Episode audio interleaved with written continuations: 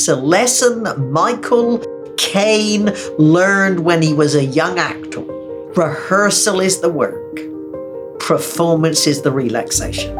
So, whether it's a speech, it's a webinar, it's pre recorded for your website, whatever it is, rehearse, rehearse, rehearse and then you'll have fun. If your spouse elbowed you at three in the morning, you woke up, no coffee, and said, I'll never forget the first time I met Larry Mariottini. It is so programmed into you. Then you can focus on the audience and have fun. Welcome to the Seven Hats Podcast. My name is Yuval Selik, and I've been on the entrepreneurial roller coaster for over 20 years. I've experienced it all throughout my journey the grind, burnout, failure, and ultimately, success. The turning point for me was realizing that building a successful company is meaningless if you neglect the other significant areas of your life. So today, I'm inviting you to join me on an adventure through those seven areas, what I call the seven hats. Every week, my guests and I will drop valuable insights and pearls of wisdom, helping, motivating, and inspiring you to get your seven hats in order and deliver real impact with meaning. So let's get going. Welcome, Seven Hatters. In this episode, we speak with Patricia Fripp and dive deep into hat numbers one, three, and four the soul, the servant, and the entrepreneur as we brush up on our Frippicisms and learn how to present on the big stage. Patricia is a true presentation skills expert, a Hall of Fame award winning speaker, a world class sales trainer, and one of the most in demand executive speech coaches. For over 30 years, she has focused on how professionals from all industries can communicate their ideas more effectively. Meetings and Convention magazine named her one of the 10 most electrifying speakers in North America. Kiplinger's Personal Finance wrote that learning presentation skills from Patricia Fripp is one of the best ways to invest in your success. Patricia was the first female president of the National Speakers Association. She has won or been awarded the CPAE Hall of Fame, CSP Certified Speaking Professional, and the Cavett Award, which is compared to the Oscars in speaking. She is the author of two books and co author of three others. And in 2019, she was named one of the top 25 women in sales and top 30 coaching gurus. Wow. Let's talk about an incredible career. Patricia states that it doesn't matter how good you are, the world has to know it. So let's find out the ways to discover your voice by welcoming Patricia to the Seven Hats. Patricia, welcome to the Seven Hats. As a woman who loves to wear hats, I'm thrilled to be here. Oh, Patricia, you know, I have to tell you a short story. I recently interviewed Michael Hauge, the preeminent Hollywood script consultant who not only worked with megastars like Will Smith on movies such as I Am Legend, but also worked with a mentor of mine, Russell Brunson, yes. on creating Russell's Epiphany Bridge framework. So, in the interview, Michael told the story of meeting you.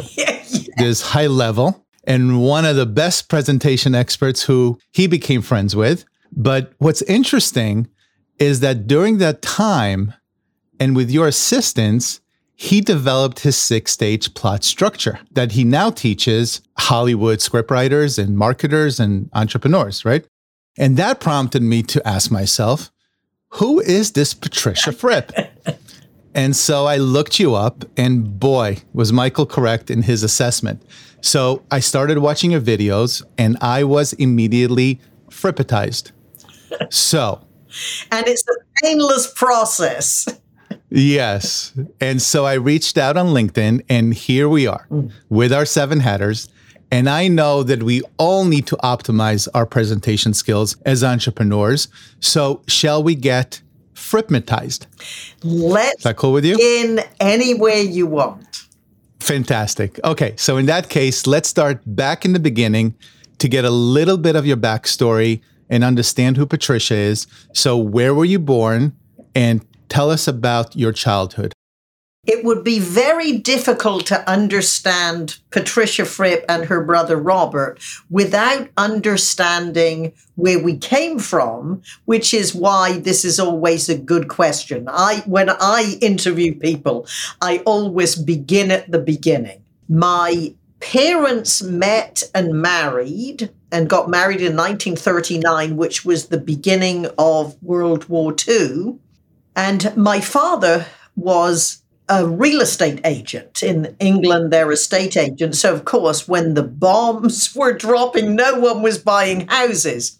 So, my father used to collect rents for owners, and he would go in the country and auction off the produce, the chickens, the eggs for the farmers.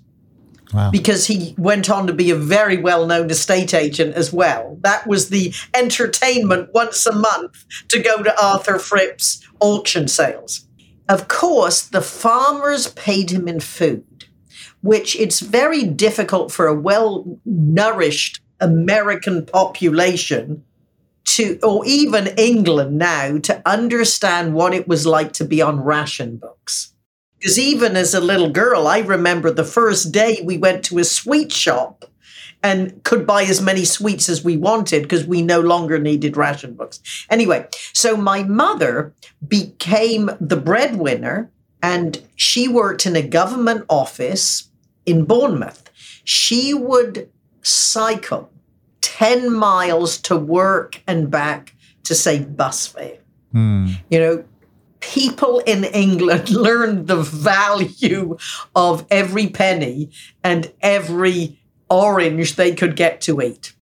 However, my father was went on to be a very successful entrepreneur. My mother, who was very flamboyant and vivacious, and I always say if my mother had been born the time I was, she would have been me because obviously were more opportunities. Now, growing up in a small town in England, in what was, of course, the 50s and 60s, nobody expected much of girls. And my brother, who is one year, one month, two days, 12 and a half hours younger than I am, we have been soulmates from the very moment he was born our entire school holidays, we would play together. And when we were little, we said to our mother, when we grow up, we're going to get married because we'll never love anyone the way we love each other. And my mother ex- explained that brothers and sisters don't get married. And we said, well, we'll never get married then. And it's funny, I never have. We planned to live together when we're old.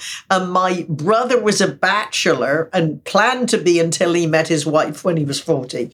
Now, growing up, it was very obvious my brother was very smart. He was always top of the class, always number one. And for me, it was more of an effort to be about 15th in a class of 30. And I thought I'm probably more artistic than academic. So when I was 12 years old, I decided I was going to be a hairstylist. And when I was 15, I began my apprenticeship to be a hairstylist. And my father had to pay the equivalent of $250 for me to go and work for four and a half dollars a week. Now, if we stop the story there, couple of situations. When I was 12 and deciding to be a hairstylist, we lived above my father's business premises. And I vividly remember my brother calls this experience a pre memory. I was in my dad's office on a Sunday, flicking through the Sunday newspapers, and I was reading the News of the World, which is a bit of a trash newspaper. And they had a picture of a movie star standing at the edge of a plane because in those days you got off and walked down to the tarmac. So she posed as they did. She had a mink coat over her shoulders, a glamorous suit. And I felt rather like an electric charge went through my body. And even now, I can see myself. I can look down and see myself in the office. I knew one day I am going to have a job where I'm going to fly around the world wearing glamorous clothes and mink coats. And I had no idea how that would happen because I obviously wasn't going to be a movie star. In our town, they weren't even business women. There weren't women entrepreneurs, even though my dad, of course, was. Now, my brother, he got his first guitar when he was, I believe it was 11 or 12. He, um, he suddenly, mother bought all our Christmas presents and they always made a big deal of Christmas.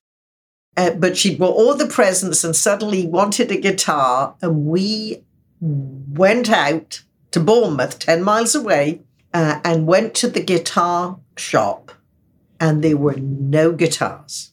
And as we were standing there, or there were no guitars that we could afford to buy, somebody walked in and said to the owner, I'd like to bring this back and replace it for a much more expensive one.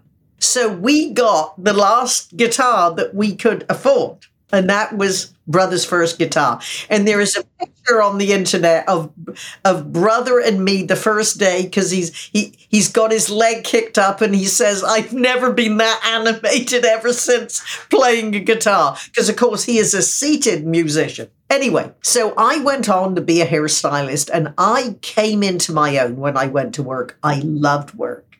Now, becoming a hairstylist was a superb move because one, I had some talent and I loved work. I wasn't so good at school, much though I tried hard, but I, I loved work. I still love work.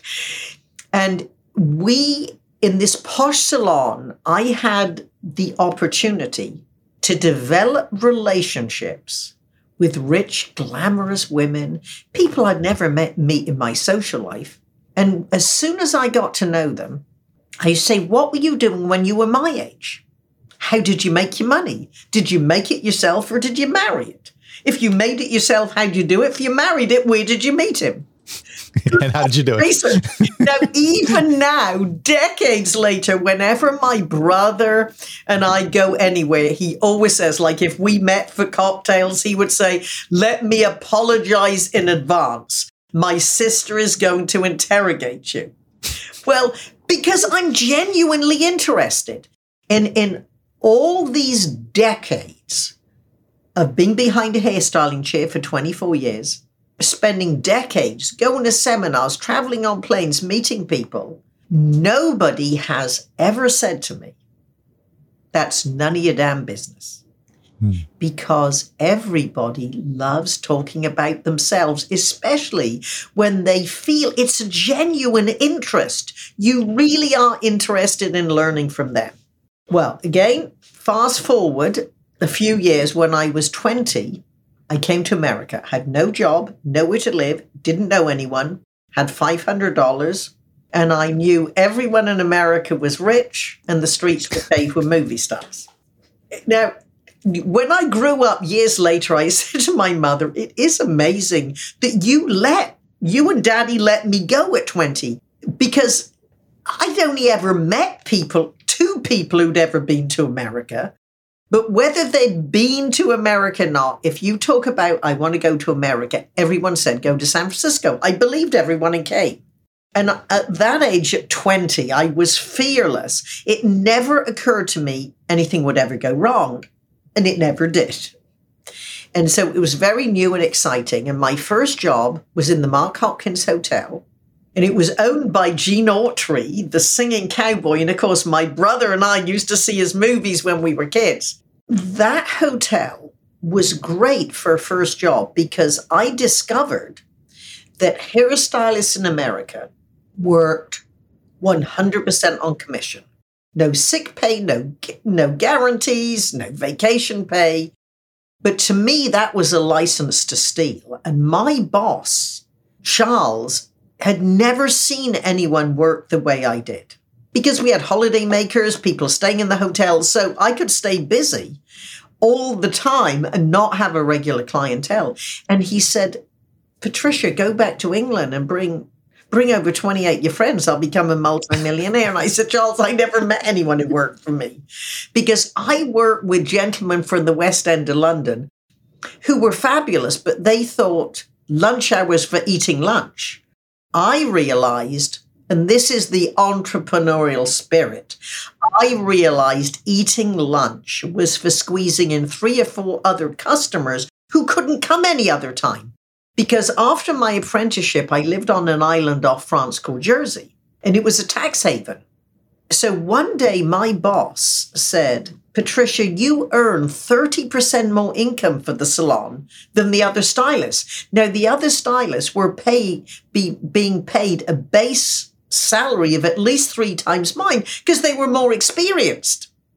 And that's part of going to America. You know, where can you exploit the willingness to work hard? And well, the colonies. Absolutely. My wife's parents, mm. who immigrated from Russia, they arrived in San Francisco uh, mm. uh, as well. My parents, who immigrated from Israel in 82, went to New York and somehow we we connected in Los Angeles. But so when you left at 20 years old, were your parents because what did your what did your parents want from you like you know eh, parents always see someone in their kids what did they what did they want well my mother always said do your best because of course brother was very smart and as i say no one expected anything of girls i mean really they didn't just do your best and I think they were surprised when I passed my 11 plus, when I passed my driving test the first time. I think they were genuinely surprised. Now, as I say, when I asked my mother later, it was amazing you let me go. My mother said, Well, your father told me wow. to tell you not to go. And I told him I wouldn't because I had lived away from home for two and a half years. And my dad asked me the questions that I'd thought about. What if you don't like it? I said, Well, I'd come home. Well, you got a really well paid job. People love you. And I said, Yeah. And they'd have me back again. It was just, You won't be able to call your mother every week. Well, I did and and I came into my own here. It was because, and I think it doesn't matter where you were born. If your parents, if your brother are personalities and well known, at that point, I would always have been Arthur Fripp's daughter. I would have always been Robert Fripp's sister. Going 6,000 miles away from home, I could be who I was destined to be. So Arthur Fripp was a successful entrepreneur. Was yes. it only in real estate, or did he venture out to other? Well, he was in in real estate and uh, an estate agent, but he gave me very good advice. And what I learned from my parents that they didn't say is that you can't be too kind or too generous. Hmm. I I learned that by their actions, not their words. But my first day I went to work as an apprentice, my dad pushed me out the door and he gave me brilliant advice, which I have tried to base all my career and businesses on. One, he said, in your career, don't concentrate on making a lot of money. Concentrate on becoming the type of person that people want to do business with. Then you most likely make a lot of money. That is obviously tremendous advice. Now, what my mother said, what my mother said is, of course, it's the inner you that counts. However, you have to dress up and look good so that you can attract people and they can find out how nice you are, how smart you are, and how valuable you can be to them. Isn't it amazing how your DNA comprises of both your parents, but then their advice yeah. together? Mm if if taken, because a lot of kids don't listen, but if taken, can really mold you into the successful woman that you are today. I mean, if you think about it, your your family has, I'm sure, worked really, really, really effing hard yeah. to get to where they got to, but they've done it and they've been successful. So, you know, let's move on. Now you're in America, right? Yes. And you know, Patricia, you have the honor of becoming the first woman president of the National Speakers Association. And if that wasn't enough, you are also in the Hall of Fame as a keynote speaker. So I would assume that you have some experience with presenting to an audience. And I'm sure that the Seven Hatters want to get right into it. So okay. let's start with what got you interested in professional speaking? You were a hairstylist. Was it a natural born gift? What happened at that time? For many people, it's more natural to get up in the first place. However, it's still a practice developed skill. Even if you have natural talent, you have to learn the mechanics of it. So I really started speaking when I was 23. I became one of the first women in men's hairstyling when this was a new industry. And hmm. you might be too young to remember, but I had the good fortune to work for Jay Sebring, who was Hollywood's number one men's hairstylist. He did all the movie stars' hair and he took over our salon. And so I started demonstrating with Jay. Now, your listeners, as I say, depending on their age, might not remember, but Charles, Charles Manson, the Manson family murdered my boss, Sharon Tate and their friends uh, because they they were very good friends. And that was when I became the spokesperson for the salon. And mm. then I went into business for myself and started traveling nationwide for a hair product company. Now, because being the entrepreneur that I am, I also had a product distribution business. And one of my friends said, You have to take the Dale Carnegie sales course and then public speaking course. And I loved it. So, of course, I found, and I don't care if people never want to be a speaker, most people don't. However, what I did that I would highly recommend everybody do is take advantage of the best, least expensive way to promote your business. And that is to give speeches at the service clubs. Because when I opened my business, it was 1975, there was no internet. However, my executive clientele, because I was San Francisco's number one men's hairstylist, they when they heard I was giving seminars for hairstylists, they said, "Oh, I was talk to my Rotary Club, Kiwanis Club, Lions Club, Breakfast Club." After two free t- talks, I realized people who heard me speak came in the salon. So I then trained all my staff to say to their clients, you know, if you get 20 of your employees together, Patricia will come give you a free talk on teamwork or customer service or promoting your business. All she asks is, she's just going to tell everyone where the salon is. And I would give away gift certificate knowing that someone would come in the salon and go back to the group and be checked out by everyone. So many entrepreneurs have come to me and said, help me put together a speech to give a service club as a part of my marketing. Now, it can't sound like a sales presentation. However, you're part of the promotion, you're part of the, you know, they introduce you, you meet new people.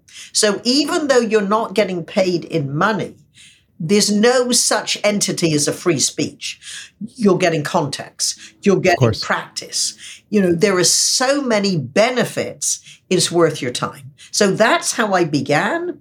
And with my friends in the Dale Carnegie class, we used to meet together once a week and we'd call ourselves the Future Millionaires Breakfast Club. We went to every seminar, every rally we heard about. And then we heard about the National Speakers Association. So I'm a great, and then a professional speaker, Chris Hegarty, was kind enough. I reached out to his office. He came to hear me speak. And he said, You must go to the National Speakers Association convention. And I'm a great believer. If someone you admire and wish to emulate gives you advice, you don't ask how much does it cost, you do it. So I turned up at my first convention. I was two years into a 10 year lease on my salon. I was 32 thinking no one's going to want to talk to me. I only talk to Rotary clubs and, and hairstylists. And two situations appeared. Because here's a frippicism opportunity does not knock once, it knocks all the time. We don't always recognize the sound. Yep. So at the NSA convention, so exciting. And you get the idea, you know, I knew becoming a speaker was a long term goal and I I loved my business. I still had a lot I wanted to do with my own business. But I thought, well, it wouldn't be a bad goal to see if I could become a speaker, be in the position if I wanted to when my lease was up when I was 40. And then I had the opportunity to speak for 10 minutes, and a big time promoter came up to me and said, You're the best woman speaker I've ever heard. And, and a month later, he booked me to speak to 2,000 people on the same program with Dr. Robert Schuller, the minister from Garden Grove, who was a very big speaker at the time. So that was the beginning. Then I found many of my clients who, of course, were business executives. They ran companies. So some of them, you know, I started speaking for them. And it's interesting. The first time I spoke for Moore Business Forms, my my hairstyling client paid me $75 in business forms. Over the years, as his career developed and he moved around the country, he took me with him. The last time he hired me, Bob Kessler, his name was, Moore Business Forms. So the first time was his team in San Francisco for $75 worth of business forms. The last time I was at a convention, 1,600 salespeople from around the world in Hawaii. Donna Summer was the entertainer, and that was multiple years. So for many years, and, and it was a great time speaking. And there was a time when people, speakers bureaus like the gentleman who hired me, Mike Frank, would say, Would you consider a woman speaker? And a lot of people said no. Then it got to the point where we need a woman speaker. Yep because even male dominated industries had to prove they were modern thinking. And then I believe it got to the time was it the message, the personality. And, and so I was in that time, and there weren't that many established women.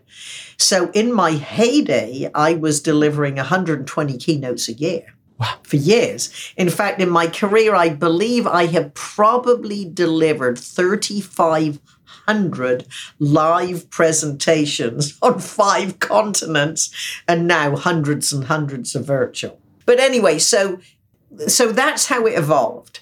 Now, all entrepreneurs, whatever business they're in, you have to be re- you have to be realistic because Americans maybe other natures as well, but I'm more familiar with American thinking because I've been here for so many decades.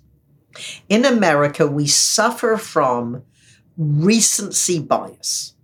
In mm. other words, if the phone is ringing off the hook, you don't think it's ever going to change. If the phone isn't ringing, you can't believe it ever will. And the more time you spend in business, the more time you've been alive, you realize there are cycles. There's summer, there's winter. You know, they're, they're, they're ebb and flow. And if you are working on commission or you have to bring, make all the money that comes in your business, you have to learn it won't you can't guarantee if you're in the real estate business don't sell don't spend all your commission because it might be a few months before you take another anyway so i was smart enough to know and this is, you know, maybe 20 years of being an in demand keynote speaker. This isn't, you know, it's unrealistic to think you're going to be the flavor of the month for too many more years with all the speakers bureaus. And then, and this again, whatever business you're in, listen to your customers. They will tell you what comes next. And I'd always invested in myself screenwriting classes, comedy writing classes, the best speech coaches I could find. I'd always invested in myself to be as multifaceted as I could be in communications and speaking. And then, you know, two conversations really changed my life. I was speaking at a national sales meeting, and the national sales manager came up and said, Patricia, I liked your speech, but I loved how you delivered it. Can you teach our salespeople to speak that way? Because it takes us a year to be in a position to deliver a one hour presentation to a hospital board. It's worth $9 million a year if we get the business. And we are losing sales has nothing to do with our product or our pricing. I keep hearing the sales presentations of our competitors are better than ours. And as I put together that training, little did I know she had given me the secret of always being in demand no matter what the economy And even if I don't look quite as good on IMAG as I might have done 20 years ago. And then the other conversation, I was speaking for a small personnel company 35 miles from my house. Gave my speech, the president of the company gave her speech. We sat down, we were having lunch. And she said, Do you do any speech coaching? And because I had hired speech coaches, when people ask, I always said, well, go to Dawn Bernhard, go to Ron Arden. And I said, well, a little for my friends. And she said, I wish I was one of your friends. I drove home and on my answering machine was a voice. Hello, I don't know if you do this. However, if you do, I want to buy you for my husband for his birthday. And I, that's exactly what she said. And and then she said, seven of my salespeople came to one of your speaking seminars. And my husband's a very good speaker. However, he has the most important speech of his career. And if you're an executive speech coach, I'd like to hire you. And I thought, hallelujah, God, twice in one hour, I got the message. And I love it. officially put up my shingle as an executive speech coach.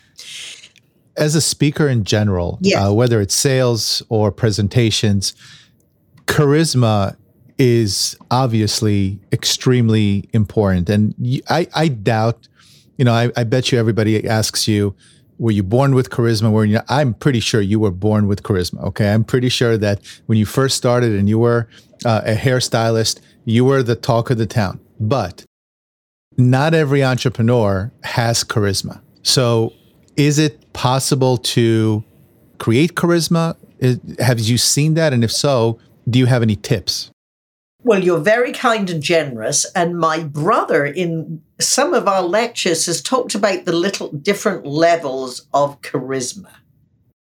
And so, for example, what all entrepreneurs can develop is what my brother would call attributed charisma. So, for example, when you started introducing me and talking about Michael Hauge, well, Michael Hauge has attributed charisma because he has a personal relationship with Will Smith. Before he was known in the speaking world, because I, I said, you know, struggling screenwriters and romance novelists, they don't have as much money as some speakers and entrepreneurs come into my world. So before Michael was known in my world, he had a certain attributed charisma because I promoted him and we worked together. This is why all entrepreneurs use client testimonials because we have, you might never have heard of me, but I have the attributed charisma of some of the executives and high, you know, high power speakers that I've coached. I would forget charisma and focus on your personality. Hmm. Because person, so I would say, and my brother made the comment because my mother was very vivacious, and he said, Sister is the way she is because of mother. And mother became more so because of sister. Because although my mother was the Duchess of Wimborne, because I moved to America, she then had so many experiences coming to America and going back and talking to the women's groups about her trips to America. All right. So look at your personality. Now, it doesn't matter. Some of the most brilliant speakers would, your their audiences would be surprised. They're introverts, just as a lot of entertainers are introverts. So it's working on your personality. But the number one lesson for any entrepreneur and any speaker is that we always have to work on one principle. Everyone's more interested in themselves than they are in us. I'll give you an example. Alan Weiss, and again, I have a lot of attributed charisma because for many years I delivered seminars called The Odd Couple with Alan Weiss, who is the consultant's consultant. I mean, he's written well over 50 books. I mean, just an amazing speaker and an introvert. And he says, you know, if you're an introvert, if given a choice to go to a cocktail party or staying home and reading a good book, you'd stay home. And he said, yeah. I would rather stay home and read a bad book that I've read before. However, his wife, Maria, is very vivacious, drags him to all these fundraising and cocktail parties. And he tells a story about one day he was at a cocktail party and he said, I have developed the ability to sit and not make eye contact with the waiter and take another another martini. And the hostess of the party was was seeing him sit alone not realizing he was perfectly happy alone drinking his martinis don't talk to me. She sat down and talked sat next to him and he said what do you do for a living? She said i'm an emergency room nurse. He said what's an average day for you? One hour later, without saying another word, her husband came over and said, Sweetheart, you really need to socialize with some of our other guests. And when they left, the hostess was saying goodbye and said to Maria, Oh, your husband is the most fascinating conversationalist. She said, Have you met my husband? And this is the point. And this is why I would say all my hairstyling clients might have said, Patricia has a wonderful personality. She's charismatic. Because I was asking them questions, getting smarter. So, in the number one rule when you're putting together any conversation or presentation that's important is one, why would your audience care? Speak as an audience advocate. So, for example, let's look at if it's a sales conversation or presentation. The old fashioned world is Hi, my name's John Smith, and I work with the ABC company. We've been in business for 30 years. We have this unique methodology, and we're very proud of our clients who are this, this, this, this, this. We'd love to do business with you. Nobody gives a damn Nobody gives a damn. In this world, if you are, unless it's a cold call, if you are lucky enough to have an appointment with the decision maker, you're maybe one of three people being considered. They know all about you. They've already compared you. They've so then you begin every conversation with imagine you're there. Congratulations. What is your prospect company proud of? Congratulations. I notice your stock price just went up three point. Your major competitor's gone down four. You're making good decisions. Or, congratulations, your advertising campaign is spectacular. Talk about them. And then you never thank people for their time because everybody does that. And the frippicism is if you sound the same as everybody else, you have no advantage. Yep. So you thank people for the opportunity to discuss how Patricia Fripp's sales training may be what you're looking for. Hmm.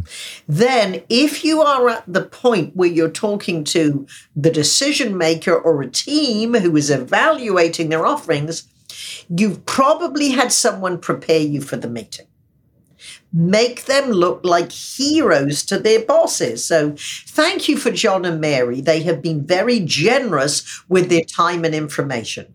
And they tell me your biggest challenges, your greatest opportunities, you're most interested in. How would they call opportunities, challenge, interests? And then you frame your whole sales presentation around what is of interest to them. And you'll sound different and better than everybody else.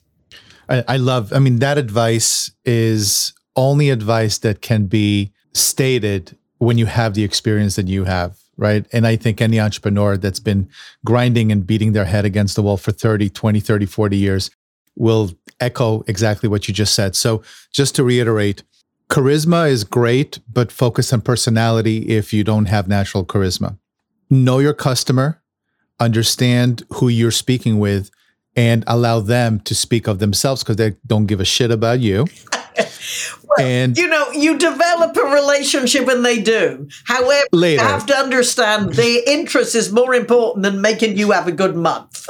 Absolutely. And then always raise and and allow the people who got you to the decision makers uh, allow them to shine. Yeah. And they will then stand by you and propel you to that final yes. Correct? Yes. Okay perfect. So within all of that and we mentioned michael Hauge whole story. So i believe that storytelling is in our dna which again is why you know michael Hauge and i gravitated to each other. But would you agree that the majority of entrepreneurs are actually not that great at telling stories and if so why do you think that is well i can't speak for all entrepreneurs. However, what I would say is there are a couple of types, well, there are probably three types of stories entrepreneurs will be well served to develop. So, one is what we call the origin story. How yep. did your company come about? You know, I was I was talking to a group, these were architects and I was brought in to help them with their presentations when they go out to get business. And as part of my my presentation, I said, Who said such and such a quote? Nobody knew. It was their founder in 1964. Sorry, in eight, 1864. found her. it was on their website, nobody knew. Okay. okay. Every every company whether they started in the garage, or I could tell you my dad's origin story, or you know what I learned from Jason. You know, oh, the twelve years old. Who knew one day I'd be traveling around it? But so there's the origin story, how your company began, or how you. There's also the origin story that I help my clients with, because I always do like you. Where were you born? What did your parents do? What advice did they give you? You know, what as you're going through your life. And I usually find a moment. So that's why you took this job. That's why you need to tell this story when you're talking about why our new strategy works. There's always a moment that you can tie in. And then there is the happy customer story and I have a certain formula. So, for example, if we have a conversation with someone who's considering doing business with us, and even on our websites before they even get to us, we need to let them know what our happy customers say about us. And I teach people the form, and this is a simple formula it's situation, solution, success. So if someone said, well, could you give me a reference? Oh, yeah. Well, why don't you call Dan Maddox? Or why don't you call whoever? And then you tell the story. And every entrepreneur needs an arsenal of stories of the different clients so that you can find match one to who you're talking to. And I would say, now imagine your now happy customer when they were a prospect, called and said, help, and clearly articulated their problem. Now, I know they didn't. And as Michael Hauge says, a story has to be true. It does not have to be 100% accurate. I remember because that. What might be a six month sales cycle, you're squeezing into one conversation. It's true It's just not 100% accurate because you've got three minutes to tell your story, not six months. yeah. Yep. Uh, so it's help clearly articulate. So you might say, well, when I first met Dan, he said, help, clear, and then what his problem was.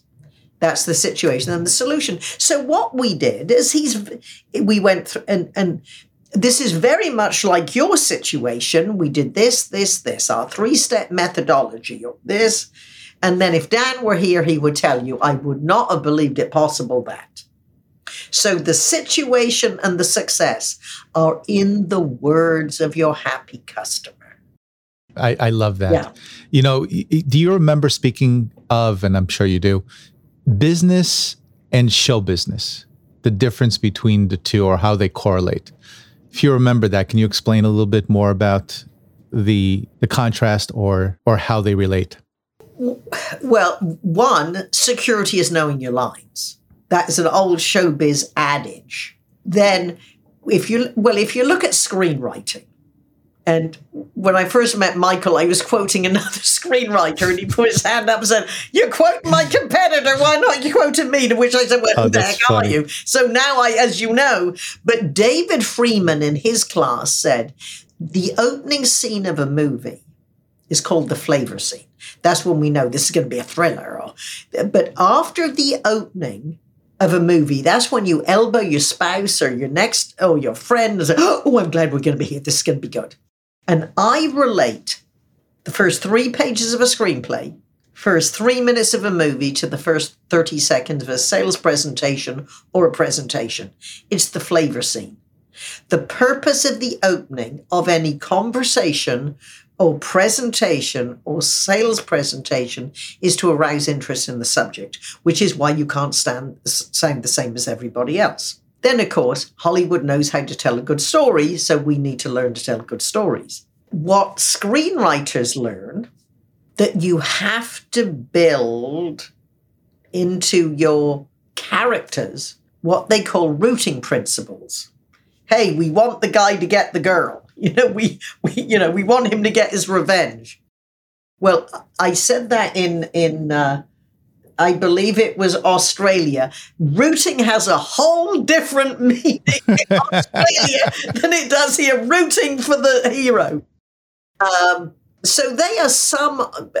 So there has to be, you know, there are reasons we like characters. You know, you might think, you know, why would someone like a mafia boss? Well, because the writers they give him frailties just like us. They give him a sense of humor like us. We love people who make us laugh. They they like someone that you like in the movie or the TV show. So that's why they are again that's attributed characteristics just as they're attributed charisma. So that's some of the parallels. Got it. So basically, because we're so up to want to see a movie because of the experience and the storytelling, if you bring that into business as best as you you, you can, that will help your storytelling. That will help your conversation with uh, with your customer or prospect. You know, I, I got to thank you though because let's discuss silence, which you're a queen of, uh, pauses, ums, you knows. You can't imagine how many ums, you knows, like I edit out of a podcast. It's a rarity. It's a rarity to speak with someone who speaks like a pro. So, what advice would you give our seven hatters in helping them eliminate or at least reduce those awkward ums and you knows? And I know I worked on it for many, many years. I was a big you know guy.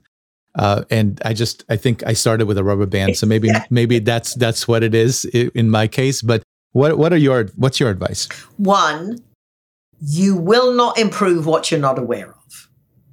It's amazing how many of my clients send me recordings. I'll say, before we meet, can I listen to a recording? And I will say, Have you watched it? You're putting me through this agony and you didn't watch it yourself?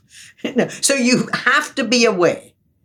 And the second is get comfortable with silence. Yeah. The third is speak in shorter sentences, especially if you are talking to somebody, you know what you're talking about. So it's easy to talk fast. Your audience doesn't. So if you speak, now I say whether you're having a conversation, whether giving a presentation, we speak to be remembered and repeated. So if you speak in shorter sentences, one idea a sentence, when you pause, you get to think what comes next. So just program yourself to get comfortable with silence. Think what comes next. However, if your if your prospect or your audience is listening, you have to give them time to think. Yeah, that makes sense. Huh, never thought about it that way. So just as you're having a conversation, you go back and forth, you might say, well, can you give us an example? Well, what's another technique? Or I don't agree with that. Can you help me understand why you would think that way? You have to give your audience time to think. That makes sense. Never thought of it that way. Let me write that down. The natural pauses will help the flow of the conversation help you. And you can breathe in pauses, which keeps the energy going. Review what you said. Even if you ever say, I know with a lot of my clients, if it's a prospect call or getting ready for an engagement, or if I'm coaching someone, I record them to send to them. You know, I listen. I, oh my! You know, even I beat myself up. How could I have started three sentences with "so" in three minutes? so, so you will not improve what you're not aware of. You have to review, get comfortable with silence, speak in shorter sentences, one idea a sentence. That will make it easier. And for professionals, if, for example, you had a presentation you put together for your service club, you, you have a core sales presentation you're working on, yes, record it, have it transcribed. Look at what you are saying in black and white. Now, some of my coaching clients, they charge $25,000 before they come to me. Now, in that case, they got their presentation. It's the tiny changes that make a difference. Yes. So you have your script, you got a yellow highlighter, you highlight all the I's. It is not possible to talk and not say I. However, how can you start sentences with different ways? So we have to focus on what I would call the I versus you ratio. It's simple as I'm going to talk about. No, what you will hear is. In the next 45 minutes, what you will hear is. Or in the next 30 minutes, I'm, you will decide the best decision you can make for your association, your members. So you see, you you focus language. So take all the I's. Then you might take all these irritations, the uh, ums, you knows, er, but, you know, all that. So you look at this in color, your black and white script in color. And you might take different highlighters, repetitive phrases, and we all have them. And then if you have a transcript, the transcriptionist, and I like to pay a little more and have people do it. if you have a paragraph with no commas, you didn't stop talking because the transcriptionist writes down what you said. So then the next lesson is I would say speak in ver- verbal punctuation. Where would a comma be? Where would a period be? Where would a new paragraph? So if you're the end of a sentence or the end of a paragraph, before you introduce the next idea. And the second benefit of doing business with us, the second reason you might be interested in, that is a paragraph. You're going to have a longer pause. So just start thinking verbal punctuation. So these are a few ways. So if you look at your script, so then what you do, you look at your script and you rewrite what you're saying a better way. And then if this is if these are stories you tell all the time, if this is a professional speaker, if this is a speech for an executive that we work very hard on, I'll say, record the new tight script and then listen to it all your time while you're getting ready. Talk with it. You're building a new, fresher way into your body. So when you're editing these scripts and you're so precise in the language and the frequency of words and where they're placed in the sentence, does the professional speaker, and I'm going to go professional because yeah. I'm pretty sure the non professional will do this, do they memorize the entire script? Or do they use a teleprompter? No. How is you, it possible well, to for remember? A professional speaker is going to charge twenty five thousand dollars. You're expected to you know, you're expected to know it. So, because it's your script, it's just a new way of saying it. And there will only be phrases or segments within it. Now, some of my clients use teleprompters. They, they do. They're executives, and especially with Zoom meetings, you know, if it's virtual, if they're recording it for their website, I would encourage them to have a teleprompter. However, yeah. You have to write it. This is the difference between a speech coach and a speechwriter. And I I'm an award-winning speechwriter as well. But however, the difference is many of my colleagues in the Professional Speechwriters Association, they don't even meet their clients. They have to write speeches. Well, for me, I might rewrite what they said, but I need to hear their stories. And you have to write, if you're going to read it in a teleprompter, the short sentences, words that you can say. Some words you can't say. I used to say she was a successful entrepreneur. If people don't read your introduction in advance, they can't say entrepreneur. You know, if they're not suddenly see this word, if it's not a word you use all the time, you can't say it. So, successful business owner. You know, whatever you can't say, change the word. And there are there are some words we all have. We just they don't they don't fall fall flawlessly off your lips. So yes. replace them. And and then because I I use a teleprompter when I make some videos for the website. First of all, you have to make sure the speed of the teleprompter is right.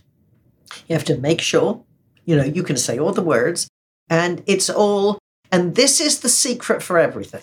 And it's a lesson that Michael Caine learned when he was a young actor. Wow. Tell us. Rehearsal is the work, performance is the relaxation. So, whether it's a speech, it's a webinar, it's pre recorded for your website, whatever it is, rehearse, rehearse, rehearse, and then you'll have fun. I tell my clients, I want you to know your sales presentation or your speech so well you can forget it.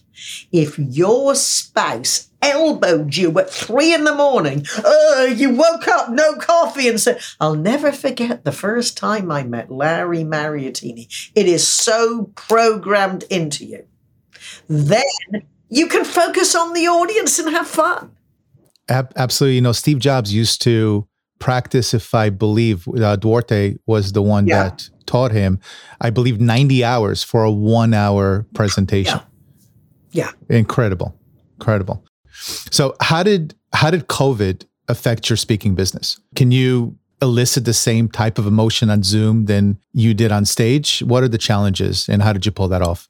I'd like to say to my friends, the quality of my life went up more than my income went down in COVID. because I've loved being at home. Now, at this point in my career, of course, I speak on stages. However, I really don't make my living speaking on stages. Stages. I make my living working with executives, with sales teams, with engineers. So, for example, an average assignment for me is coach 20, 40, 100 engineers that are all over the world for our upcoming in person and now virtual meetings. So, for probably seven years, way before the pandemic, a good portion of how I made my living was in Zoom. Even before Zoom was invented, I had my own virtual studio that people came into. So for me, if anything, my demand went up, not down. And, and it's, it's a lot less frantic. Packing and unpacking takes so much time. Of course. Especially as a woman. yeah. uh, so I would say now, again, I am lucky. I don't live paycheck to paycheck. I have a very nice home. I live alone. I have technical support downstairs, which makes all my virtual meetings uh, easier with you know it looks like i could launch a spaceship from my from my office here. Or my friends say friends say how do you do that? I said well i don't know. Harold says push this button and this happens. However, growing up listening to my parents' stories from World War II, I realize, you know, again, I'm a lucky person. This is a mild inconvenience. And wearing masks, of course, I'm a woman who likes to make up. It is a mild inconvenience compared to what prior generations had to put up with. Yeah. And I was talking to my sister in law's sister, who is a very big deal in the healthcare world in England. And I said, How long are we going to be wearing? Will we be wearing masks for the rest of our lives? And she said, Well, we're going to be wearing masks for the next two years. And there is no real hope for any of us until the third world is vaccinated. And America is very generous with what we're export, exporting. However, not everyone in America is vaccinated. So I don't care what your political ideals are. You have to be safe. We grew up with having vaccinations for all our childhood. You know, this is miraculous how fast they've had vaccines. So I would just say we all have to do our part, just as my mother said in World War II. Every the British were at their best because everyone looked out for their neighbors because they were all in the same boat. And we have to look after our neighbors and do what we have to do to be safe for ourselves and everyone around us. As a speaker, are you looking to come back to the circuit and reduce your time on Zoom uh, if everything comes back to at least a more safer, safer place? This month, I have a couple of live presentations. However, I would be very happy to have 80% of my work in Zoom. But then I'm at a different point in my career. I wouldn't have said that 25 years ago. But as a as a 44 year member of the National Speakers Association, you know, I am not sh- you know, as I say, my my clients, the good part about being a speech coach is that if they like you, you keep the business for years. You know, whereas as a keynote speaker, usually they want somebody else next year and they say, We loved you, but we can't have you back for five years. So, as I say, I am, although I do speak at conventions, that isn't how I make my living. Yeah, well, that's that's awesome. So, a couple of final questions. I know we're short on time. Let's talk about frippicisms. I just love yes. that word. What what is a frippicism? A frippicism is one of my quotes and good guest you need to have on is Brian Walter. He's one of the most creative friends of mine in the National Speakers Association. And Brian Walter has a company called Extreme Meetings. Anyway, but Brian says we have to Websterize our name and he said, nobody does it better than Patricia Fripp. So, for those who are not aware or too young, Webster Dictionary, you have yep. to have words associated with your name. So, I have frippicisms, which are my quotes. I have frippercizes because people don't like homework. You have a fripteen minute break. At Christmas, we have the 12 days of Fripmas. So you see, you you you make your your name interesting. I, I'll often close my presentations with, I hope you'll remember me. However, much more important, remember what my name, Fripp, stands for. Frequently reinforce ideas that are productive and profitable. Yep. So, Frippicisms are my quotes. So, don't concentrate on making a lot of money. That's a father Frippicism. My mother Frippicism, of course, it's the inside you that counts.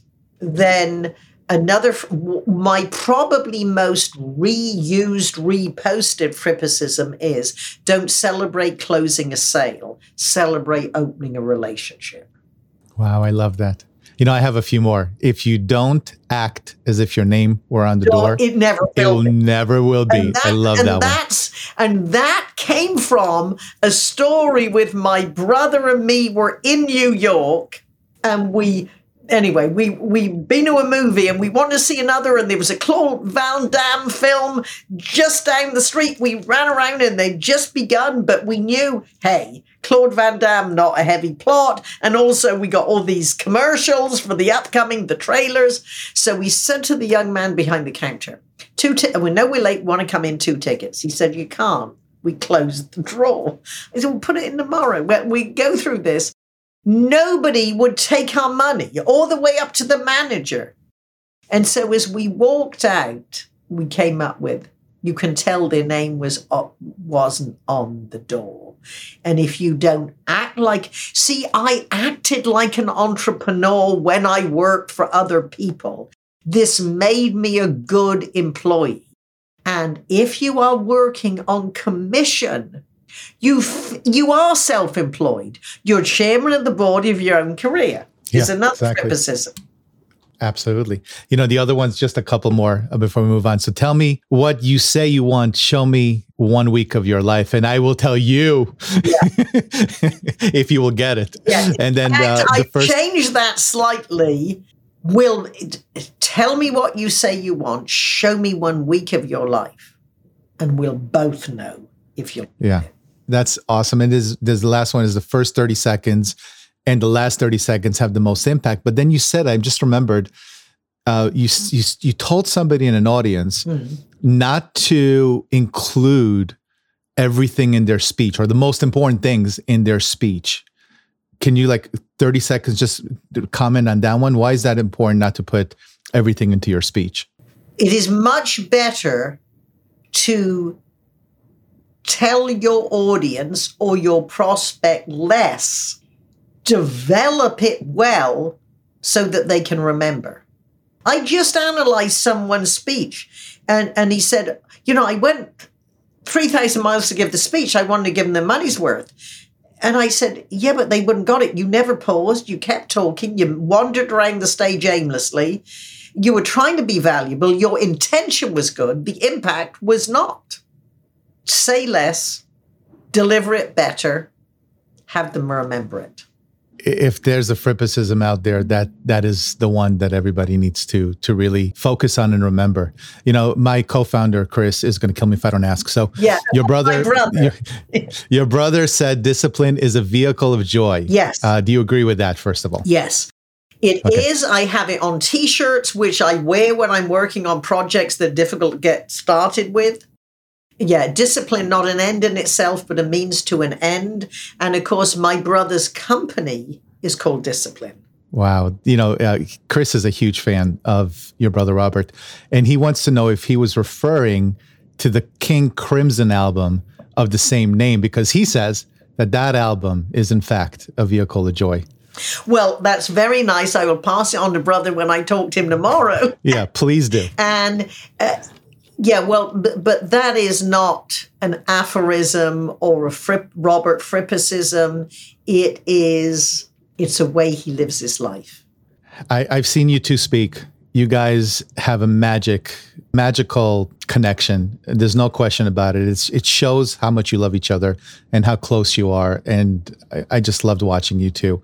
So I'd like to close out my interviews with the following question of every guest Who did you have to stop being? And who did you need to become to manifest your current success? Well, I had to stop being the little girl in Wimborne who nobody expected much of to become who Patricia Fripp was capable of becoming. And that is asking good questions of interesting people and learning to say no when necessary. Hmm. Love that. And we're so capable, all of us, of doing great things. And speaking of great things, tell the seven hatters what you're currently up to, how they can connect with you, as I'm sure they will. What would you like them to know? One, I would like them to know that if they go to fripp, F-R-I-P-P dot com, they can get free resources on presentation skills. They can sign up for my weekly Speaker Fripp news, but we send out information on speaking every week that is very entertaining. If they would like the best presentation skills and sales presentation skills training, click on FRIPP VT as in Fripp virtual training. And for any Robert Fripp fans, if you click on store, fripp.com store, and my brother and I have recorded four of our live presentations that you can subscribe to. So that's Robert Fripp VT. So everything goes to Fripp VT. There are a thousand blog posts. There's plenty of free information. You look at the bottom, you can see all the frippicisms, which we are updating and adding to and cleaning up. And, and we're having putting together some of the like the sales frippicisms and Robert Fripp frippicisms into PDFs that people will be able to download. So that is a January project. I will put everything in the show notes, all the links. And I have to say, out of all my guests, you probably have some of the the the most rewarding information online. The first video that I've watched when I researched you was the video on pauses and silence, and I was just awestruck. I was like, told my wife, I'm like, she's speaking to me. She's speaking my language. Patricia, thank you so much for enlightening the Seven Hatters and being a guest on the Seven Hats. Appreciate it. My pleasure. I hope you enjoyed my conversation with Patricia. Let's end today with the segment of the show that I refer to as What Can We Hang Our Hat On? And here's my takeaway. My initial introduction to Patricia's work was through a video on YouTube titled The Power of the Pause in Public Speaking. Patricia starts by telling the audience to speak a little slower, certainly in the beginning, and then pause. Because in the pause, what you actually do is connect to your audience more because they have time to internalize and think about what they've just heard.